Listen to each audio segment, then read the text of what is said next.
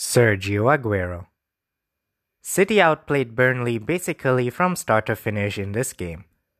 Their attacking movement and interplay was good, and they were inventive with their use of the ball. They rarely resorted to just kicking the ball into the box, instead, working it in with their usual skill. Even the winning goal came from a guided diagonal pass from Bernardo Silva. Sure, what happened there was scrappy, with Aguero squeezing a shot that moved 29.5 millimeters over the line before Matt Lowton got it away, but they still worked it in nicely. The goal was Aguero's 20th of the season, meaning he's the first player since Thierry Henry to score 20 plus league goals for five straight seasons. Considering all the hype his teammates get, it's weird that Aguero doesn't get more love. We really take his greatness for granted. Consider that he's now potentially scored two dramatic potential title clinching goals.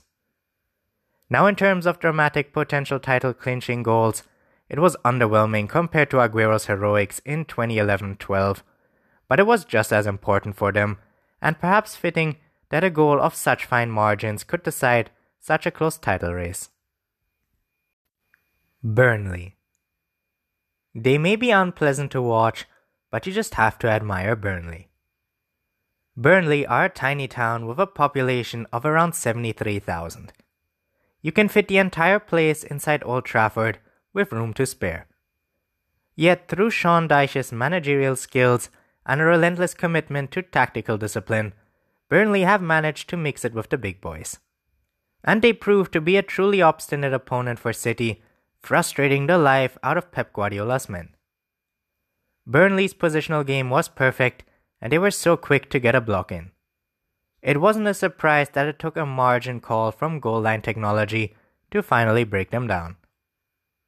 No way City were going to open them up clean, they were too determined.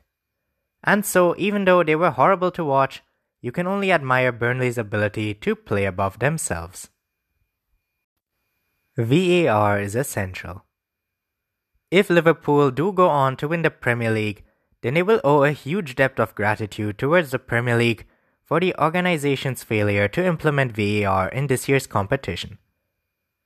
Obviously, the season is long and lots of decisions go for and against teams, but in such an incredible title race, small decisions can have a huge consequence. City's early season draw with Wolves, in which Wolves scored from a handball, was a huge issue. Versus Burnley, Silva's shot was heading goalward, Ashley Barnes reached out and blocked the shot with his hand.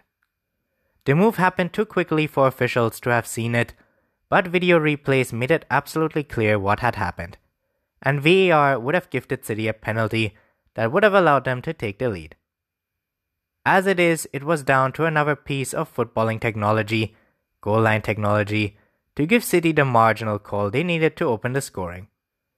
That goal would have never been allowed without the tech informing the referee's decision, which just made plain why VAR is needed to help referees make the correct decisions. Leroy Sané Sané has been a curious exclusion in all of City's recent games. Curious because he's excellent and City have been playing a lot of big games where you'd think they could use his talents. And indeed, he did come off the bench against United to settle the game in City's favour. But the Burnley game showed perhaps why he has been left on the bench for use as an impact sub. He can be frustrated into incoherent and inefficient displays. Now, sure, that doesn't necessarily mean he deserves to be dropped, but when City's alternatives are the amazing Sterling and Bernardo Silva, perhaps it's understandable. Burnley put constant bodies in his way, and Lowton was always in close attendance, so he couldn't build any real momentum and was as a result City's first man removed. There's no doubt Sane is an amazing talent and a big player for City, but if he wants to be a regular starter, he will need to produce with more consistency. City's title to lose. Whilst you never want to say this is it, well, this does really look like it. City are top of the league with two games to play a home game against Leicester, and a trip to Brighton. Neither will be an easy game, especially as Leicester are in form, but by beating Spurs, United, and now Burnley, Guardiola's men have come through their toughest test of the run in.